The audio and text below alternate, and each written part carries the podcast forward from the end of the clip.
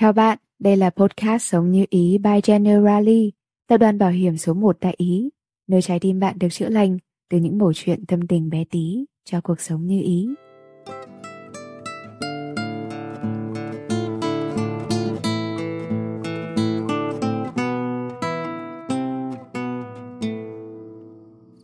Bạn thân mến, nhịp sống những ngày cuối năm hối hả hơn, quay cuồng với những bộn bề.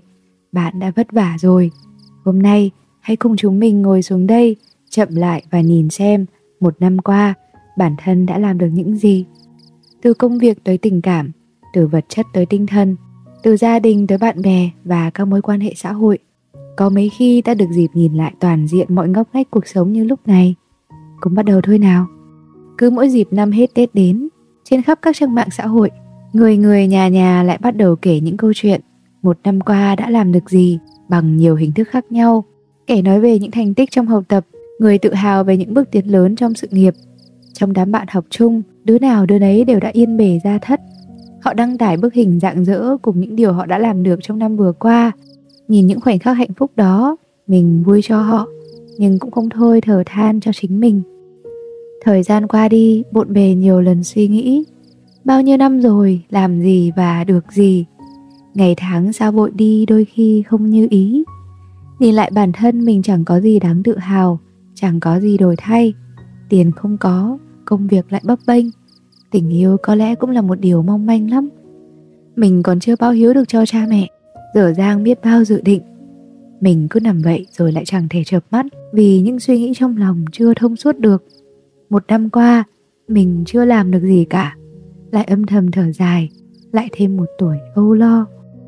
Thật ra bạn không cô đơn đâu, có không ít những người khác cũng đang cùng đau đáu nỗi lo lắng này. Chưa làm được gì đã hết năm, là mẫu số chung cho việc nhìn lại một năm.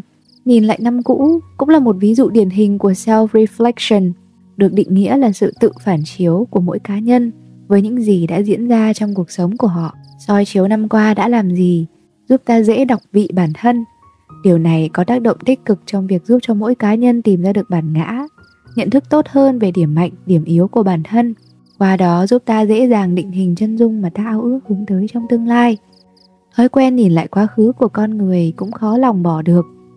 Suy cho cùng, đó không phải là thói quen xấu.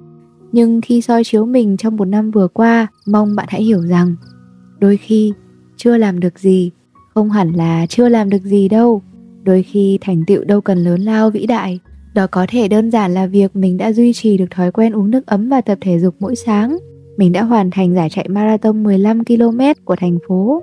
Điều mà một đứa chuyên ốm vặt quanh năm chưa từng nghĩ đến là có thể làm được. Hay mình đã mua tặng ba mẹ một món quà nhỏ, từ những đồng lương đi làm tháng đầu tiên. Có thể bạn đã quên rằng, hành trình một năm được ghi dấu bằng những cố gắng của mỗi ngày cộng lại. Quên rằng mỗi việc ta làm dù nhỏ bé cũng là một thành tựu. Dẫu biết rằng một năm trôi qua rất nhanh với thật nhiều biến động, nhưng ít nhiều ai trong chúng ta đều cũng có những thành tựu đáng được kể tên.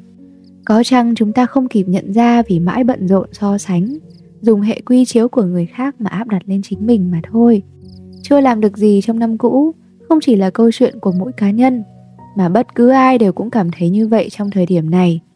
Thấy Tết là thấy lo, một năm kinh tế khó khăn, làm gì cũng vất vả thành ra lại càng lo hơn nhưng mà bạn thân mến ơi, bạn đừng quên rằng tết có như ý hay không lại nằm ở cách chúng ta nhìn nhận. Có thể sự hiện diện của chúng ta đã là tết của một ai đó rồi. Ta là tết của bé trẻ nhỏ háo hức nhận phong bao lì xì. Những đứa con xa xứ trở về quê sau một năm làm ăn xa là tết của ông bà, cha mẹ. Những công ty trụ vững sau một năm nhiều biến cố là tết của người công nhân, là tết của cả gia đình họ trong một năm khó khăn như vậy, mua được vé xe về nhà đã là may mắn. Về đích hay về nhà đều vẻ vang và mình không go big thì mình go home cũng là một niềm vui rồi. Dù hài lòng hay thất vọng thì một năm qua chúng ta đều đã sống hết mình theo cách riêng của mỗi người. Dù rằng trong mắt người khác bạn chưa hoàn hảo, nhưng mỗi chúng ta đều đang nỗ lực để trở thành phiên bản tốt hơn. Tết này, cùng Generally thương Tết thêm lần nữa, vì bạn chính là Tết của một ai đó. Thay vì u sầu, hãy nhường chỗ cho việc chuẩn bị kế hoạch và sẵn sàng sống khác cho một năm mới như ý nhé.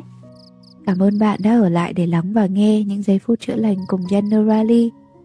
Nếu cảm thấy đồng cảm với những lời tâm tình này, Đừng quên ấn theo dõi kênh và cùng đón chờ những tập podcast tiếp theo của Sống Như Ý nhé.